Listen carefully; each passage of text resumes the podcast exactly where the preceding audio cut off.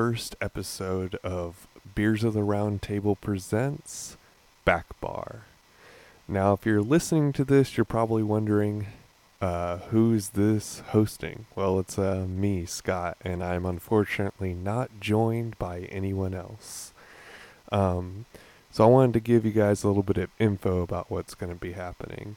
Um, so you will still be getting the uh, standard episodes of Beers of the Round Table, where we have Brad, Zach, Joseph, Bobby, and myself uh, talking about beers that we try. But um, we're gonna switch to every other week releasing one of those, and then on the off weeks we will uh, release a uh, back bar episode. Um, so I'm going to go through a little bit the structure of what these episodes are going to be like.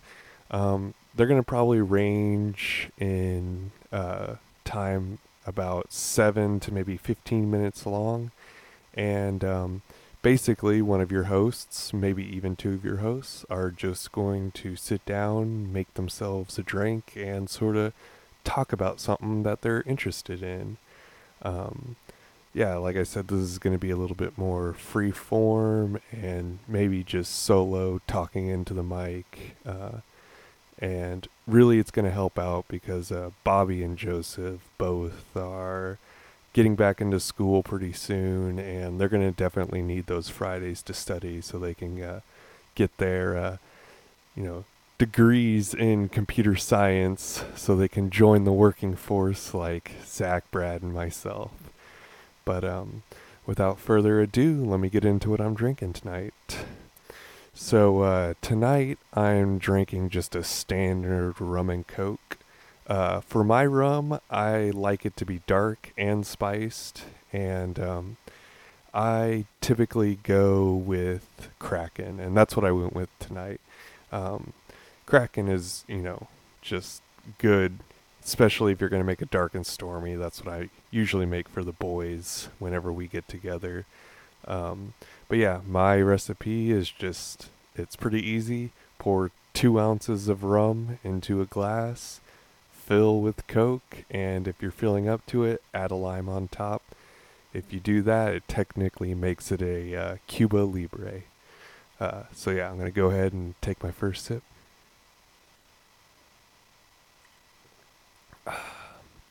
Oh, that's good.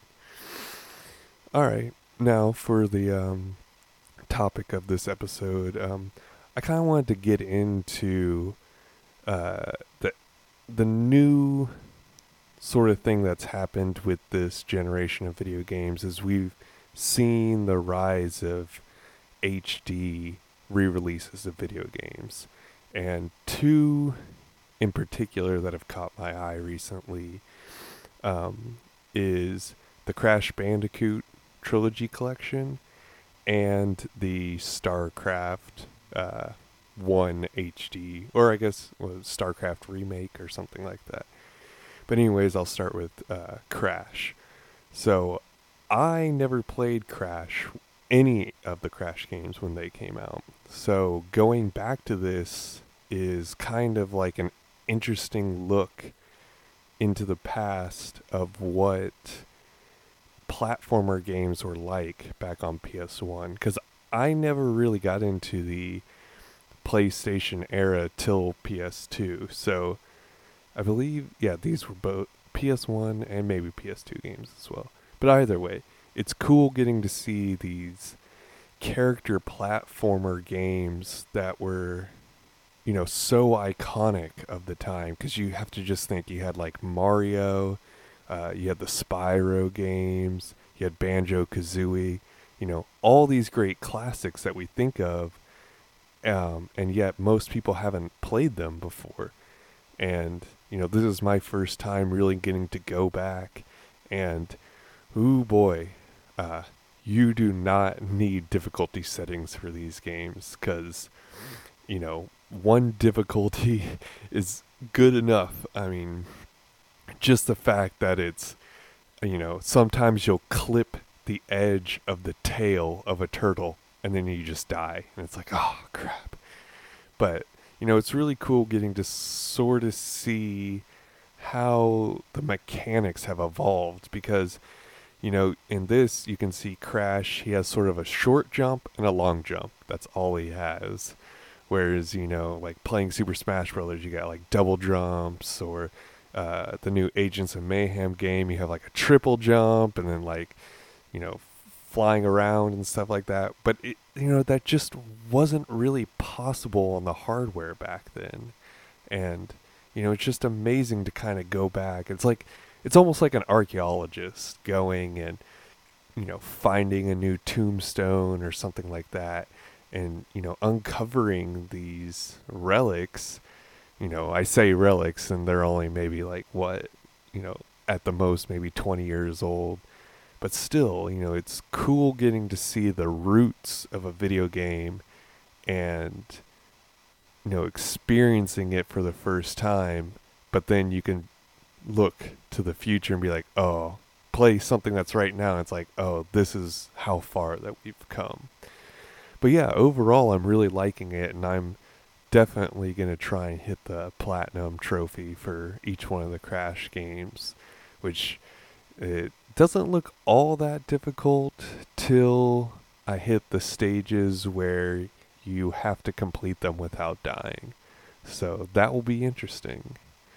Um, next, I wanted to get into the StarCraft Remastered. And I am a big real time strategy fan. Um, I think for me, it was definitely um, Age of Empires 2 that I played first. And that's kind of where I got my first obsession with these real time strategy games. Um, and I loved Age of Empires 2.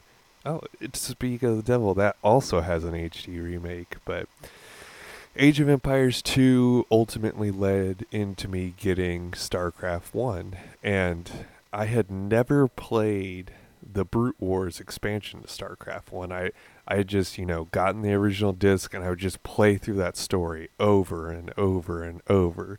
You know, getting to see the Terrans go, playing as Jimmy, and then, God, that last level where, spoiler alert, the Zergs rush in and basically take Lieutenant Kerrigan.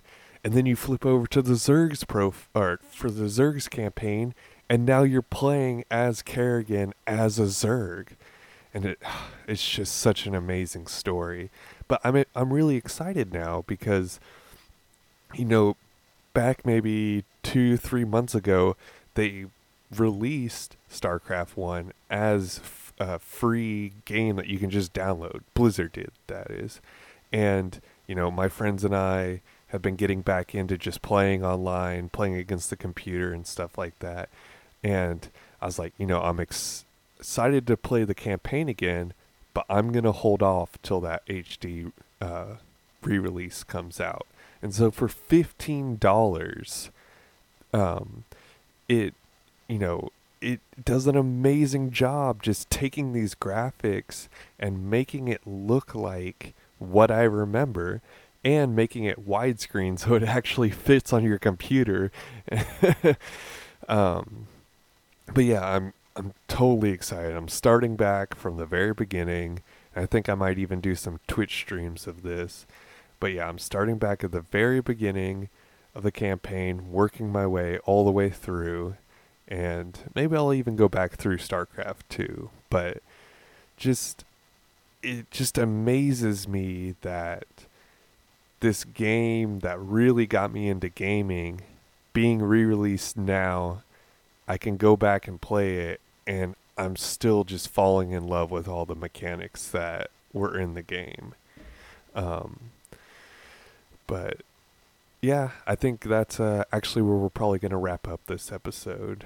Um, like we say at the end of every episode, you can find us on iTunes, Twitter, Overcast, Pocket Cast, Google Play, our own RSS feed, Facebook, um, and that's pretty much it. But stay tuned because next week we'll have another full episode of Beers of the Round Table featuring some, you know, beer with, you know, all the good friends around the table. And as Brad would say, don't forget to crack a cold one with your boys.